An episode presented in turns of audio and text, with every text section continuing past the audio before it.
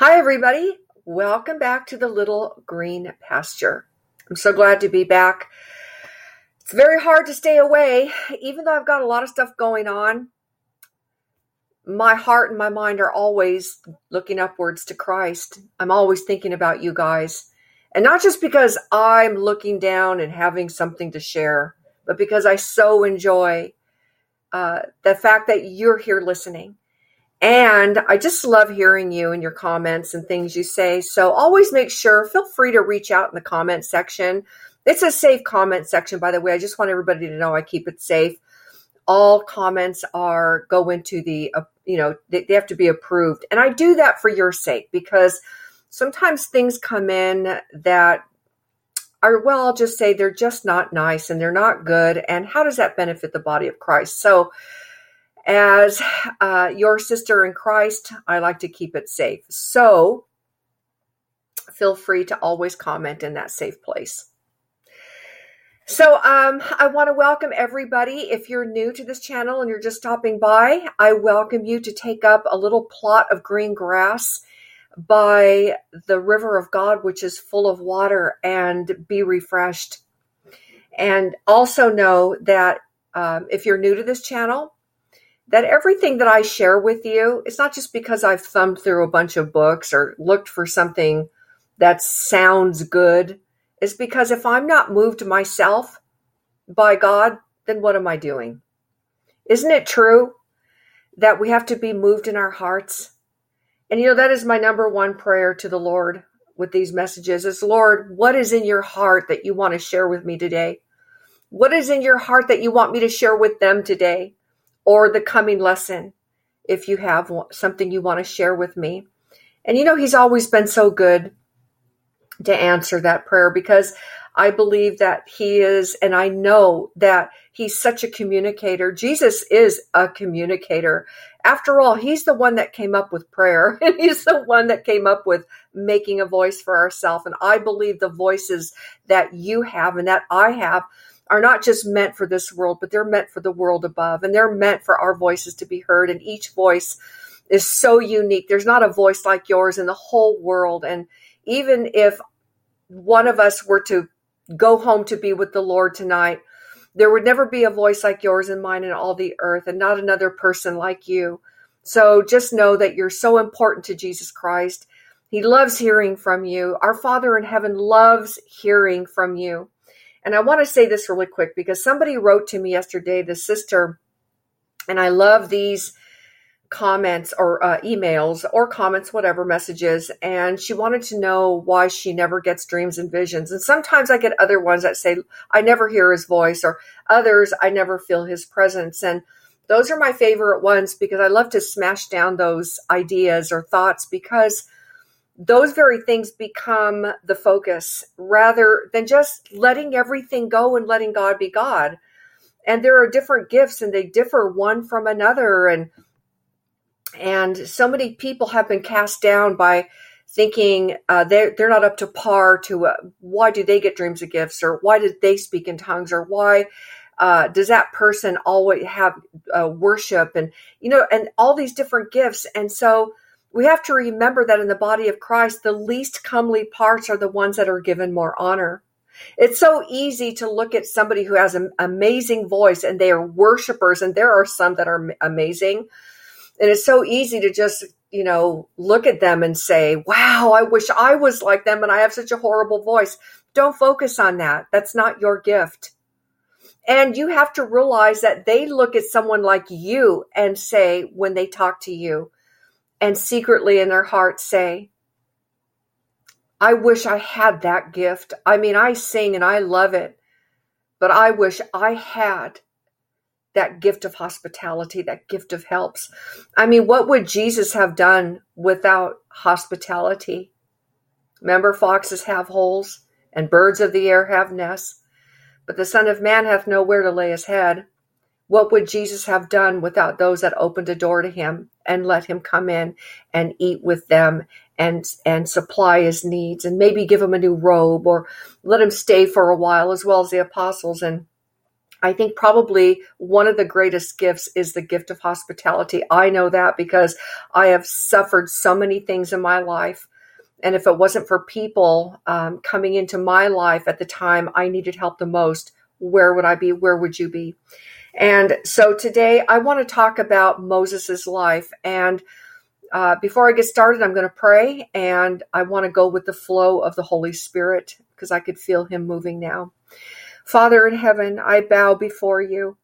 I bow before the Lord of heaven and earth, and I am here to lift up your name in this place and to magnify your name in this message. That, Lord, that you would be heard and not me. That, that your presence would fill this message. That you would embody the message. And that you would minister to the hearers and that, Lord, that your Holy Spirit would have his way with me, and that he would be the principal teacher, the one that I am listening to as I speak. Lord, you know I'm fallible and I don't get everything right. And I'm glad because there's no one good but God who gets everything right. And so, Jesus, I lay myself down at your feet as your vessel, as your handmaid, and I ask, let your living waters flow. Let them flow richly and fully into the cups of thirsty people and lead me. And I commit this word unto you in Jesus' name. Amen. You know, I'm in the book of Exodus and I've been studying about you know, Moses. And, you know, I have read, been reading my Bible for decades. And as I'm sure, as well as myself, you can agree with the fact that the longer you're in the Word and you stay committed to reading His Word, you know, it says, in His light we shall see light. And that the path of the just is like the shining light that shineth brighter and brighter into the perfect day. And we are born again and so he is the just and the justifier of us. Therefore, we are the just. And the longer we stay in his word and just spend time quietly in it, not trying to blast through in his light, you will see light, the light of his truth. And today, um, I'm ready to share this message. And over the last three days, I've been really just taking my time reading about Moses' life and and for some reason, this is the where the Holy Spirit has me. This is where the Lord has me. Because you can get so much out of the book of Exodus. I mean, it, you, we will spend an eternity looking into it. But this is what I got from it this time. I really started looking at Moses' life as really an outline of your life and mine. We tend so much to look at these great men like Moses and Noah and Abraham and the you know Daniel and I, Elijah and Isaiah and the list is endless right into all into the New Testament Paul and and Peter and the different people and we tend to say wow they were so powerful they were so great and they were and they were the people that God chose to do a specific and a certain thing. And so many of us fall within the traps of uh, where we don't really realize that we're looking so much at ourselves and our fallibility, saying, "Well, God, look at me. I'm the like I'm the least of anybody." Even Paul said that. He said, "And I who am the least and less than nothing of all the apostles." You know, you look at a man like that, a Pharisee of Pharisees, a Hebrew of Hebrews, of the tribe of Benjamin, you know, raised at the feet of Gamaliel, you're like, what do you mean, Paul? you know, but he became poor that he may become rich. And and we become blind that we may see, right? Who is my who is blind but my servant? Because see in his light we see light and so when we first start out on our journey and our walk and our born being born again with Christ, we do set out on our way home. And you know, studying Moses' life, I saw something that landed me in chapter 33. Now, let me just build it up a little bit. Um, we know that Moses was born to Yoshebed and um, Amram, and they were godly people. And that was during the slavery of Egypt. So during his birth, it, he was born in the enemy's land, and his parents were subject to Pharaoh. All the Jewish people, all the Israelites were subject unto their enemy in slavery. And he was born into slavery. No doubt, had he stayed with his parents and not become that one chosen, he would have entered into the brickyards of Pharaoh. And during that time, Pharaoh was having all the young boys from two years old and under killed. And you can study that on your own if you haven't read it. Just start off in Exodus chapter 1. And there was a day that uh, three months after he was born, I mean, his mother hid him for three months until she couldn't hide him anymore. And many people see uh, him that his mother, you know, well, she made this little uh, boat for him, this little ark, it called, and she put him in the ark, which is interesting that it was called the ark. But she made a little ark with him of bulrushes and daubed it with uh, tar. And it said she put him in the reeds. Most people see him being pushed down the river, but it says she sat him in the reeds. And I'm sure she went away, probably sobbing. But Miriam stayed behind. And at that moment in the morning, Pharaoh's daughter came down and saw that Hebrew baby.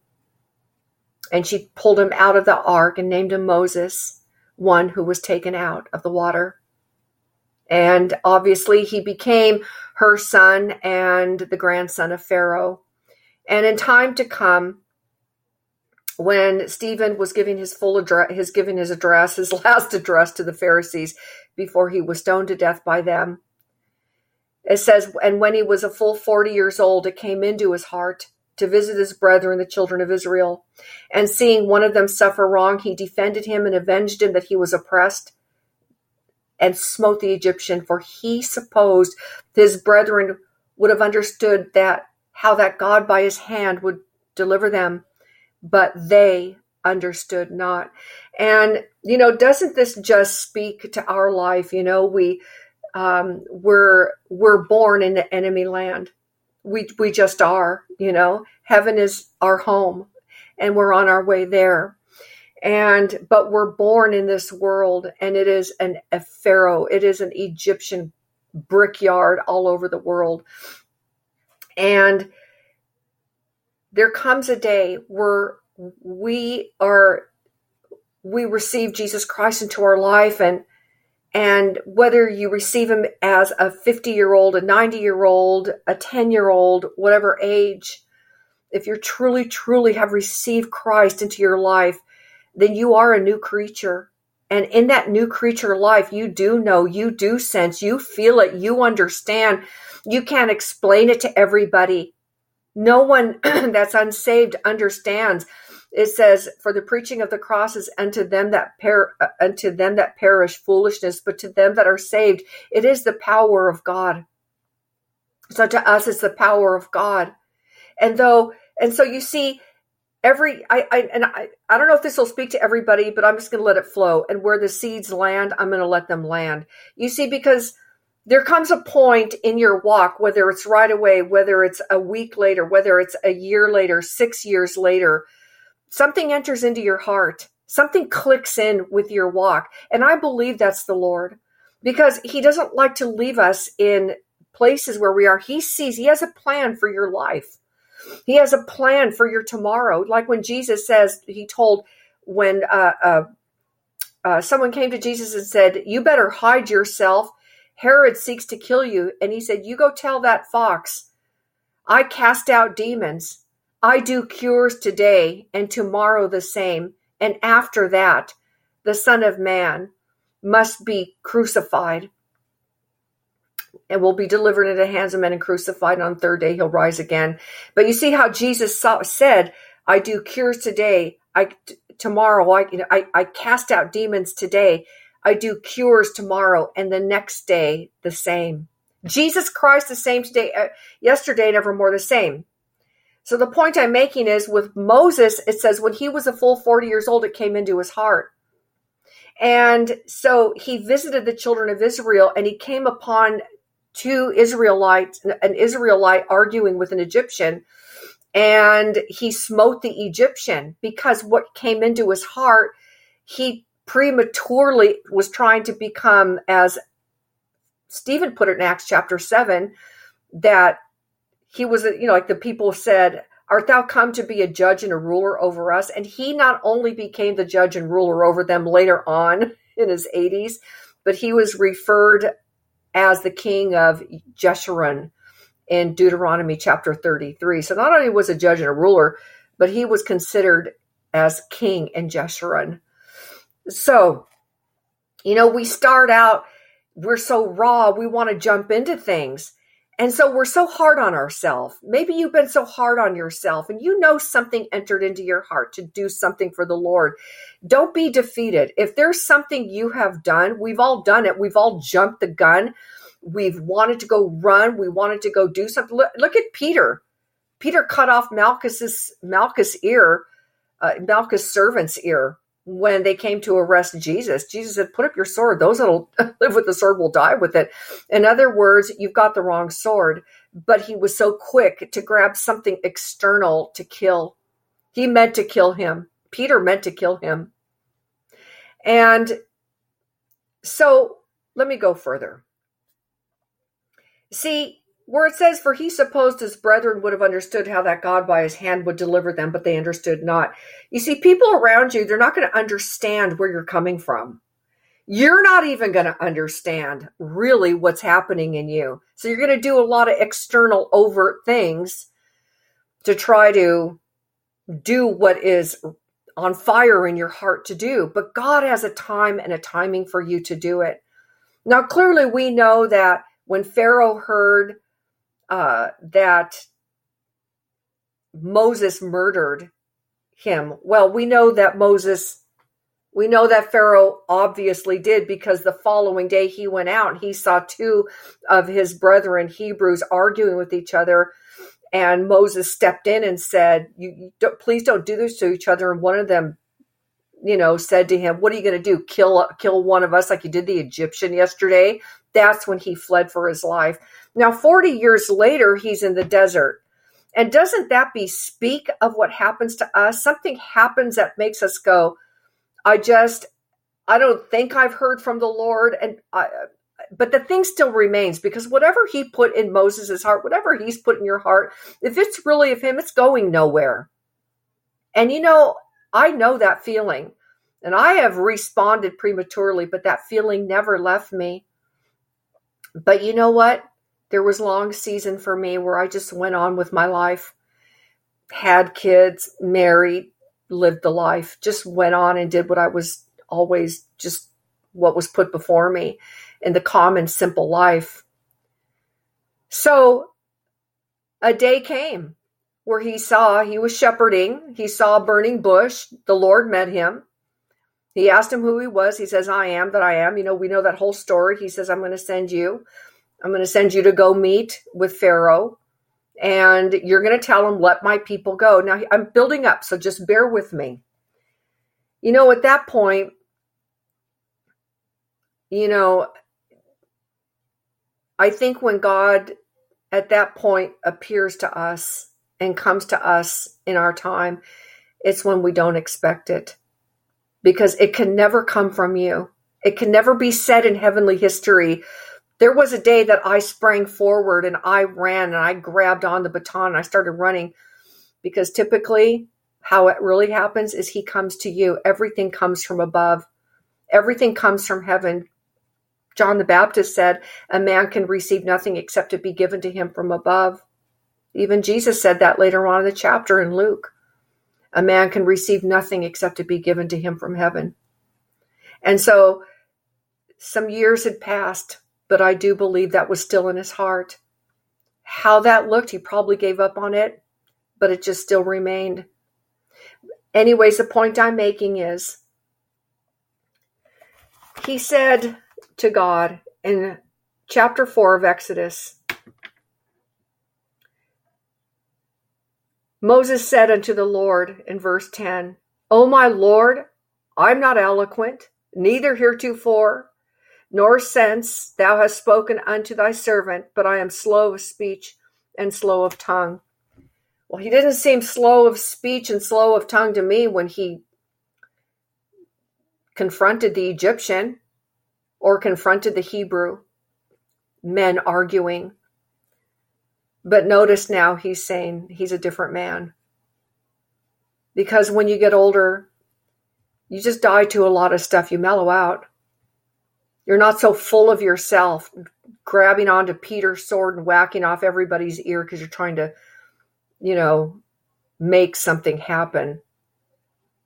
But this man, Moses, was just like you and me in the enemy land.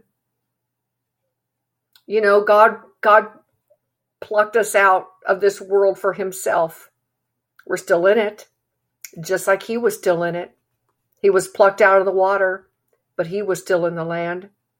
And he was born in the enemy's land, but God sent him back. But here's the interesting thing. And the Lord said unto him, Who has made man's mouth? Or who maketh the dumb or deaf or the seeing or the blind? Have not I the Lord? Now therefore go, and I will be with thy mouth, and teach thee what thou shalt say. And he said, O my Lord, send, I pray thee, by the hand of him thou, thou shalt send. That's such the operative word I want to use today because he's basically saying, Don't send me alone. Don't send me alone. Who are you going to send with me? I'm, you know, I'm not saying he's I'm not trying to add words to it, but like clearly it's like, you really want me to go back there? I mean, yeah, he was his grandfather, and I believe he was put in that household because later on he'd have to go see his Egyptian adopted grandfather. And I think that's really the only reason why Pharaoh even allowed him to come into his presence. That, that's what I really believe. I think if it was anybody else, he would be like, Pharaoh probably would have said, uh, you know, what do I want to see him for? Again, of course, as someone sent by God, that would have worked itself out. But I just believe because he was born in his household, um, that Pharaoh was like, all right, I'll see him. So, but he says in verse 13, and he said, O my Lord, send, I pray thee, by the hand of him whom thou wilt send. And the anger of the Lord was kindled against Moses, and he said, Is not Aaron the Levite thy brother? I know that he can speak well. And also, behold, he cometh forth to meet thee. And when he sees thee, he will be glad in his heart. And thou shalt speak unto him, and put words in his mouth, and I will be with thy mouth, and with his mouth, and will teach you what you shall do. You know, and I love how he said that I will be with your mouth. He said first, I will be with your mouth and his mouth, but I'll teach you. He never said, I'll teach Aaron. He said, I'll teach you. That's the next step. When he calls you, he'll put his words in your mouth, and then there is a teaching. Because I believe Moses, he was learned in all the science and wisdom of the Egyptians, but now he was going to be taught by God. He was going to be taught by God. But listen to what it says and he shall be thy spokesman unto the people. And he shall be, even he shall be to thee instead of a mouth, and he shall be to him, and thou shalt be to him instead of God. And so I thought about, so now when I fast forward, um, um, so going forward, we see, I'm just going to fast forward through the 10 plagues. Moses was learned through the 10 plagues, right? But let me point something out here. You see, God sent Aaron. He allowed Aaron to go with Moses because he said, I know he can speak well. And so I looked and I saw that up into the fourth plague, Aaron was doing all the speaking, though God was speaking to Moses, and Moses was telling Aaron, This is what God said to say to Pharaoh. So you have these two men going to Pharaoh, speaking what God spoke to Moses, and Moses t- is telling Aaron what to say. And on top of that, God was using Aaron's rod. And but a time came, and it was in chapter five. I won't. I'm not even going to go there. I'm just going to tell you about it. You can do your own research. But in chapter five, when it was a plague of the lice, right before that, Aaron had used his rod for the last time. And then God sent a plague of lice, and the magicians could not counterfeit that miracle. And then Pharaoh spoke, Get these flies away from me, get them away from me. And and he said, I'm not going to let you go. Because see, Aaron said through the mouth of Moses to him, Aaron spoke to Pharaoh and said to him, The Lord said, Let my people go that they may do sacrifice unto me in the wilderness. And Pharaoh answered, Why should I let you go? That is when Moses spoke for the first time. He spoke up to Pharaoh. That's the first time that he spoke to him. In fact, it says here, I've said I wouldn't go there, but I I do want to actually because it's so good. Um Oh well, I'm just not just whatever. I should have had my note better. But it doesn't matter because Moses spoke for the first time and said, Pharaoh, we will go. We will go, and we must go for three days into the desert with all of our children to offer and our cattle to offer sacrifice unto the Lord. And he's and you know, and also too in that chapter, that was the last time Aaron spoke to Pharaoh and the last time Aaron's rod was used. And that was the first time Moses' voice was heard and his rod was used after that for the rest of the entire story. And so when it came time, Moses is learning as he's going on. And isn't that the way it is with us? You know, I believe that when we're called to do something in the Lord, when we're called, whatever it is to do, when He comes to us and has us do something, a lot of times it's not easy. And it will be strenuous and it will take a lot out of us. But in the beginning, God will send you an Aaron. God will have mercy on you. He knows if you're scared. He knows where you lack confidence. He knows what you are uh, terrified to do. He will send somebody, as God said, I know we can speak better than you. In other words, but you're going to learn to speak better than him. I'm going to teach you how to speak. And it was in the context, in that moment, he opened his mouth and he spoke to Pharaoh and he said, We're going to go. We let us go that we may offer sacrifice. Well, later on, I'm going to fast forward again to they've gone, they've left Egypt, they've part went through the Red Sea, they're in the desert. Moses is called up to Mount Sinai for the two tablets. And we know the story of the golden calf. They came to Aaron and they said, Where is he? This man who brought us out here. You know, they were they were complaining, where, where, where is this guy that brought us up out of the land of Egypt? For we don't know what has become of him. And Aaron said, Break off the golden earrings which are in the ears of your wives and your sons and your daughters and bring them unto me. That was all the gold that was plundered from the neighbors of all the Hebrew people.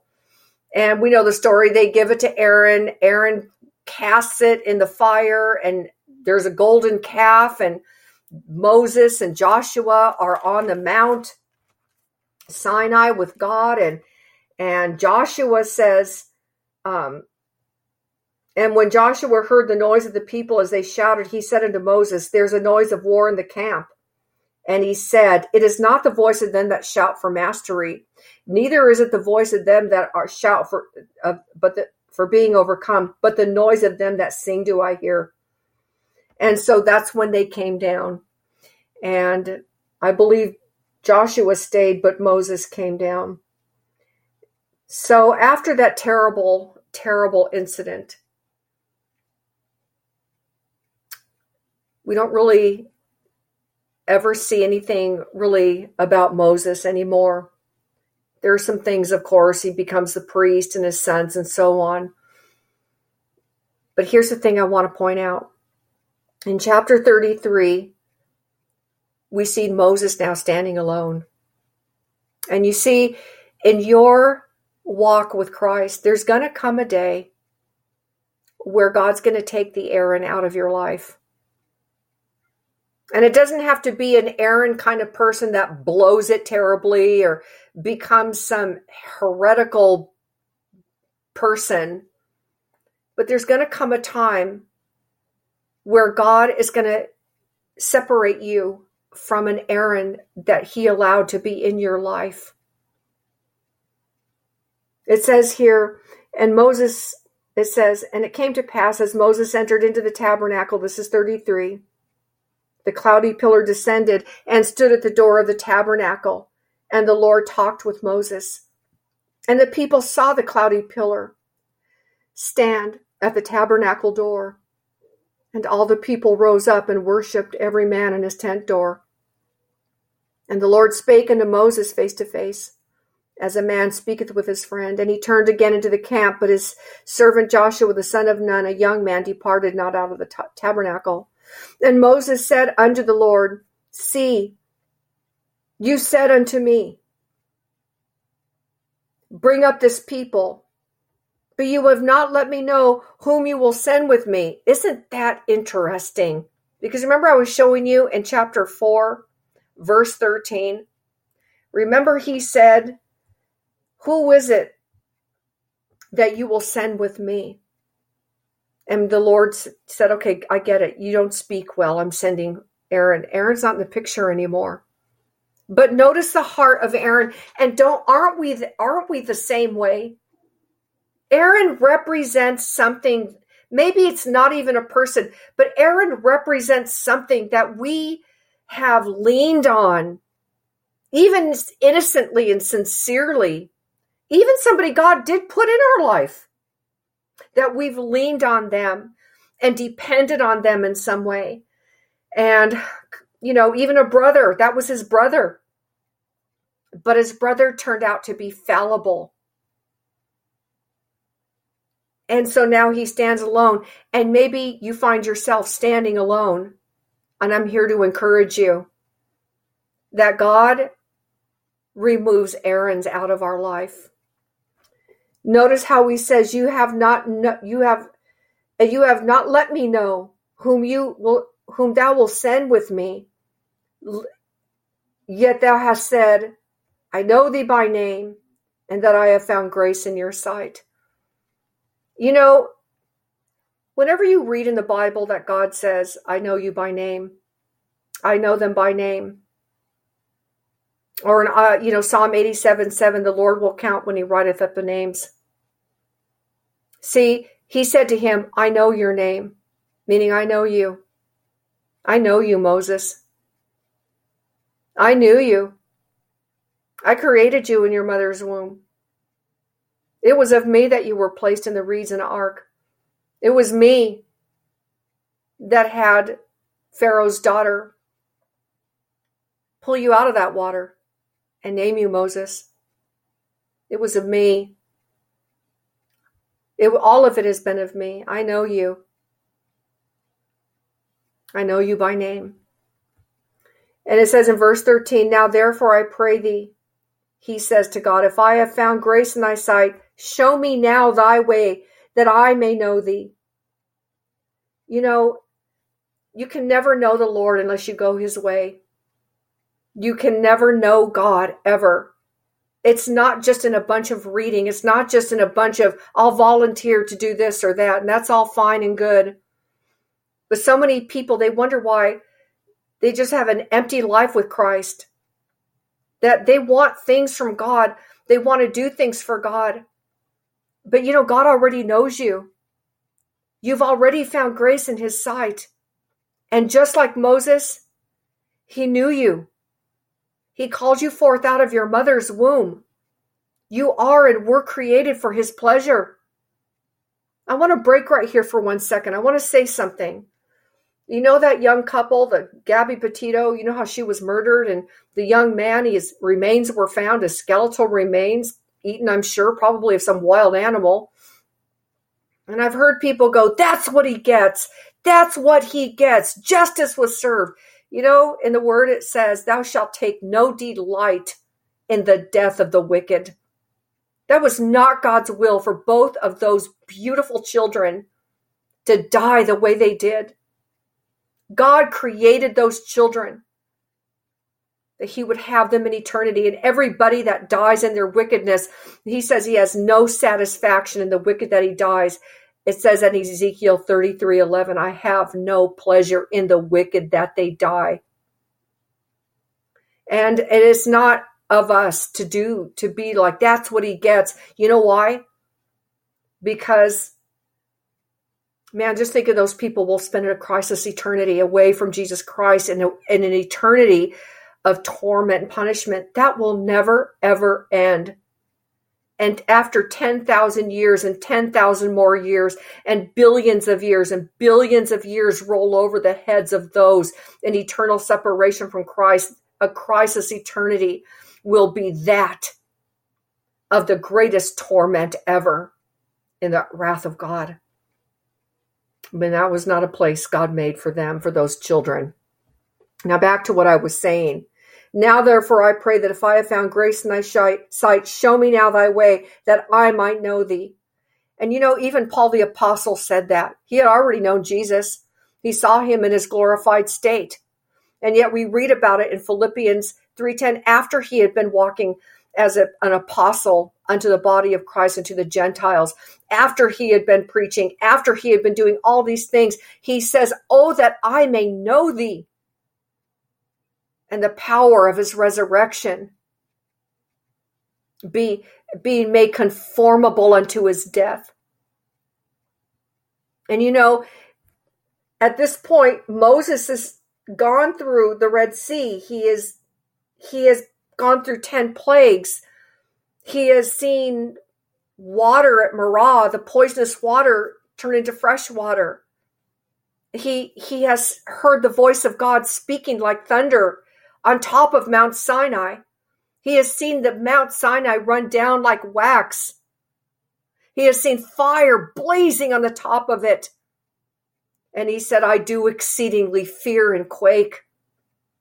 And yet he says to God, Now therefore I pray thee, if I have found grace in your sight, show me now thy way, that I may know thee, that I might find grace in your sight, and consider that this nation is thy people. And God said to him, My presence shall go with thee. You see, Aaron was removed out of his life and the Aarons will be removed out of your life because God then took the place of Aaron to become his companion. And then it goes on to say, For wherein shall it be known? And he said, he, Moses replied to him and said, If your presence do not go not with me, carry us not up from hence. You see, when God is with you, then it's going to affect the them in your life. You're you're going to hear from God where they're not. You will be the candlestick in your house, in your neighborhood, at work, wherever you are.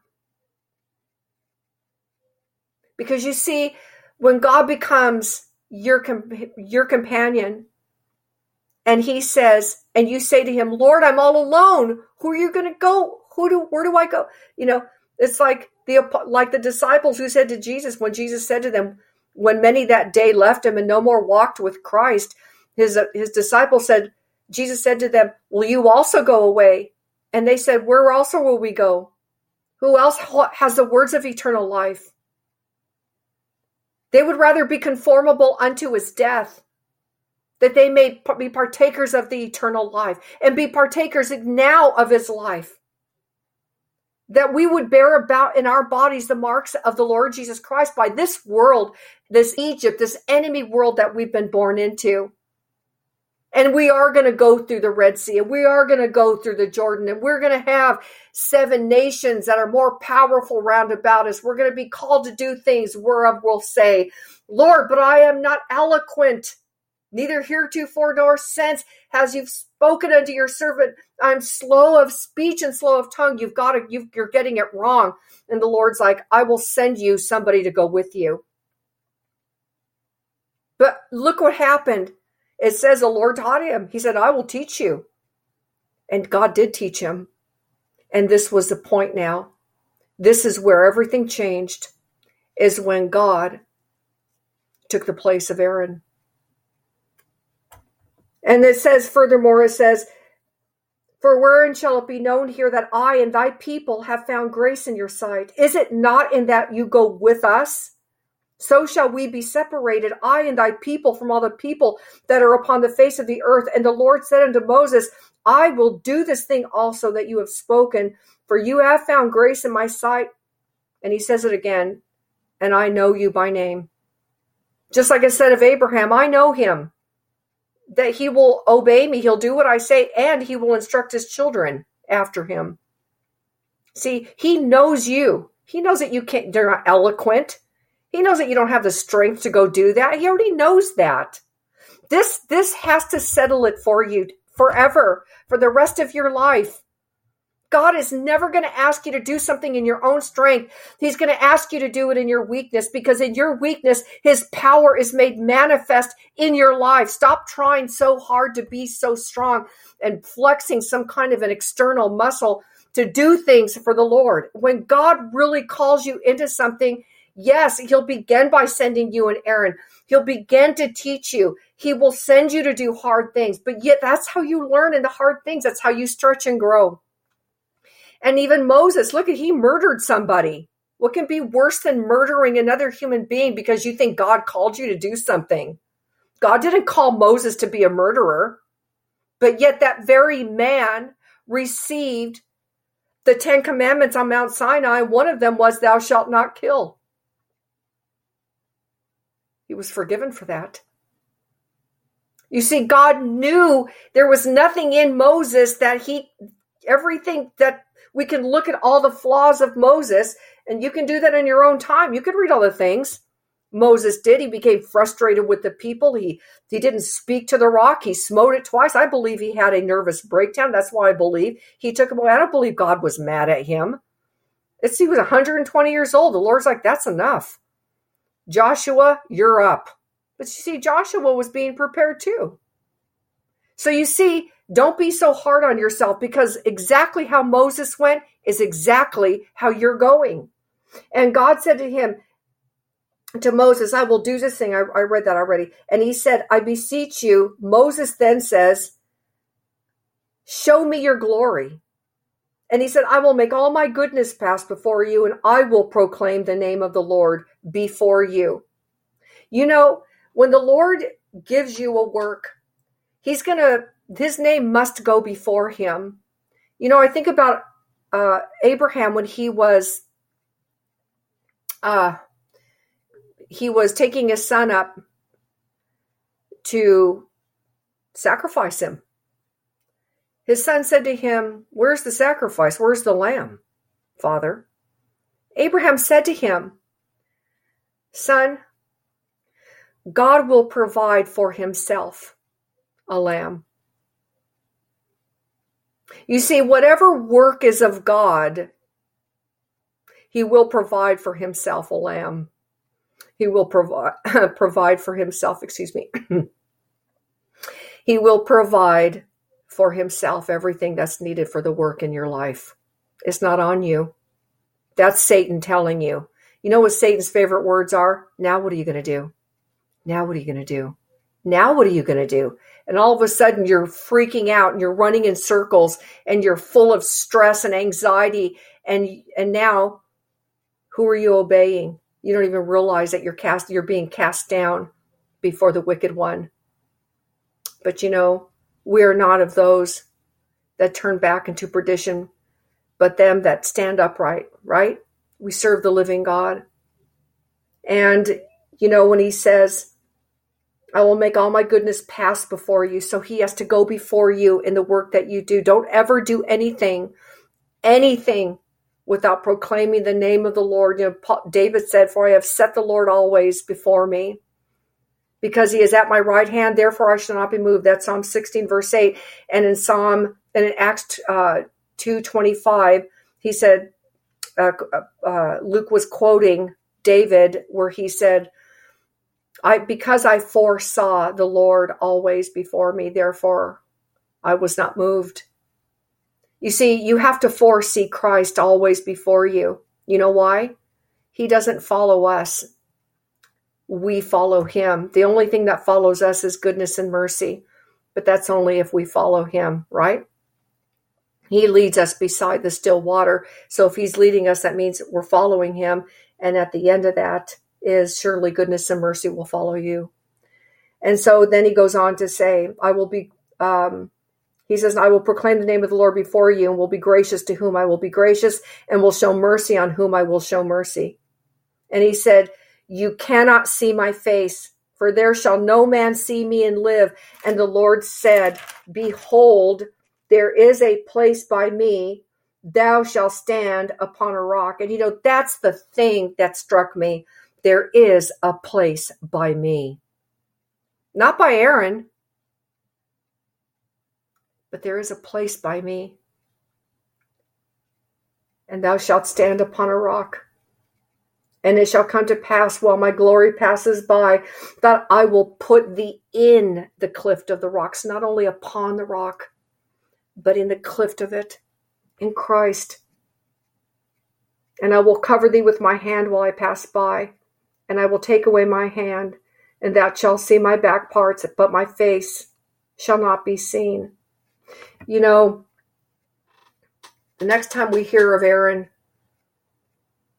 it's in Numbers chapter 12, where him and Miriam, after Moses married an Ethiopian woman, that they spoke against Moses. And that's the last time Aaron was ever heard God call him. For he called Moses, he called Aaron, Miriam, and Moses to come into the tabernacle, and he spoke to him. And you know, he was called Aaron was called a prophet in Exodus, but it looks like he was probably stripped of, of, of his title of being a prophet because in Numbers chapter 12 it said, If I, if anybody's a prophet, I'll speak to that man by dreams and visions. You know, and the next thing we hear, the next thing, you don't really hear anything about him. He does some sacrifices, he does things. But you know what? Who Moses speaks to in Numbers chapter 11 after that? His son Eleazar. You don't ever hear Moses ever speaking to Aaron again.